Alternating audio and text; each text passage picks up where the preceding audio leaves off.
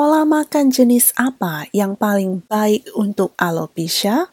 Bukan hanya alopecia, tapi juga untuk kesehatan jangka panjang.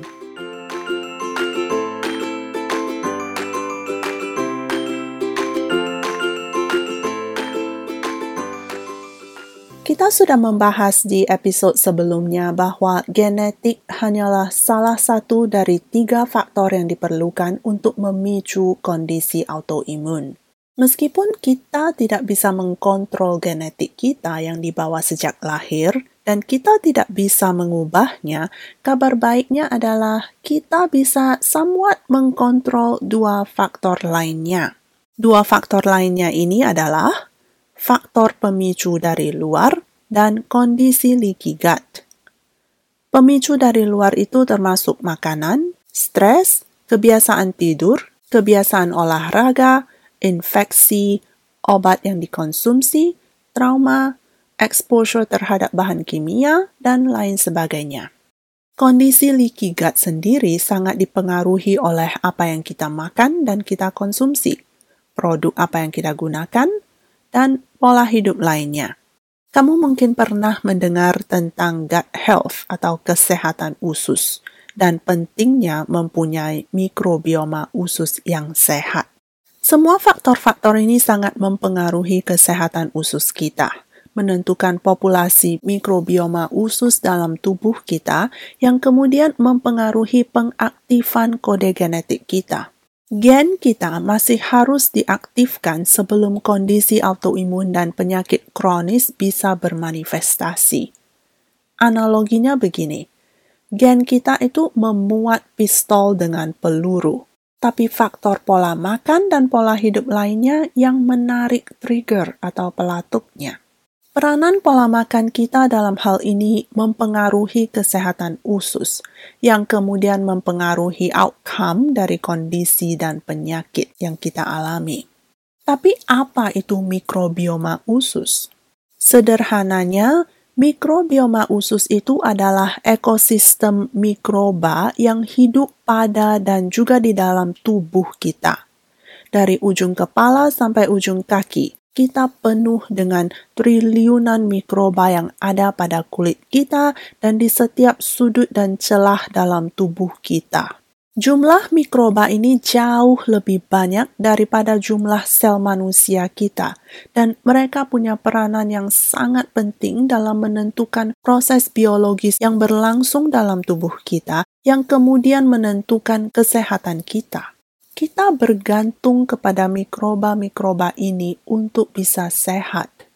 Menjaga mikrobioma usus ini sangat penting sekali kita memerlukan mikroba-mikroba ini untuk mencerna apa yang kita makan, sehingga kita bisa mengakses nutrisi dalam makanan itu dalam bentuk yang bisa digunakan oleh tubuh kita.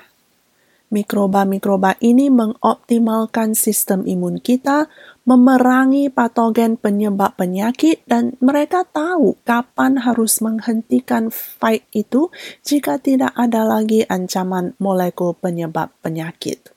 Mereka menjaga gula darah dan lemak dalam tubuh kita agar terkendali. Mereka menjaga keseimbangan hormon kita. Mereka melindungi otak kita supaya selalu tajam dan fokus. Mereka mempengaruhi mood dan perasaan emosional kita. Mereka bisa mengaktifkan gen yang tepat dan memadamkan gen yang dalam tanda kutip salah. Kalau kita mendengar kata mikroba atau bugs, secara intuitif mungkin kita berpikir kalau bugs atau bakteri itu perlu disanitasi dan dimusnahkan. Sanitasi dalam hal-hal tertentu memang sangat diperlukan, tapi dalam konteks memelihara gut health atau kesehatan usus, kita tidak berbicara tentang membunuh mikroba atau bakteri. Tapi fokusnya adalah pada keseimbangan atau balance kita perlu memelihara sebuah lingkungan dalam tubuh kita di mana ada banyak mikroba bermanfaat yang melindungi kesehatan kita.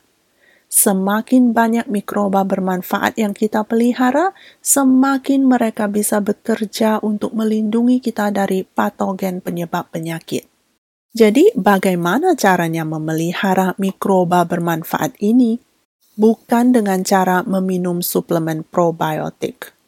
Suplemen probiotik itu hanya memberimu mikroba yang sudah dipelihara dari usus hewan lainnya, biasanya dari usus sapi. Akan jauh lebih baik kalau kita memelihara mikroba kita sendiri dengan cara memberinya makanan yang mereka butuhkan, yaitu serat. Ketika kamu mengkonsumsi makanan nabati yang kaya serat, populasi mikroba ususmu akan beralih menjadi lebih sehat. Bagaimana bisa begitu? Ternyata, pada saat mikroba usus kita mencerna serat, mereka menghasilkan senyawa antiinflamasi atau anti peradangan yang sangat manjur yang disebut dengan short chain fatty acids atau asam lemak rantai pendek. Asam lemak rantai pendek ini yang bekerja seperti obat mujarab dalam tubuh kita obat yang dihasilkan oleh tubuh kita sendiri dan yang diperlukan tubuh kita saat itu. Fungsi dan cara kerjanya banyak, tapi di antaranya mereka meningkatkan pertumbuhan mikroba bermanfaat dan menekan pertumbuhan mikroba penyebab penyakit. Inilah salah satu mekanisme utama bagaimana pola makan kita mempengaruhi kesehatan kita. Serat hanya terdapat pada makanan yang bersumber nabati, yang berasal dari tumbuh-tumbuhan. Tidak ada serat dalam daging, ikan, telur, susu, dan turunan produk susu lainnya seperti mentega dan keju, ataupun makanan bersumber hewani lainnya.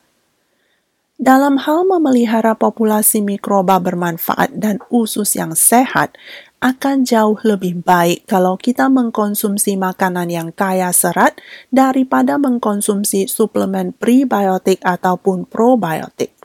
Karena selain serat, makanan bersumber nabati juga mengandung nutrisi yang menyehatkan yang tidak terdapat dalam makanan hewani.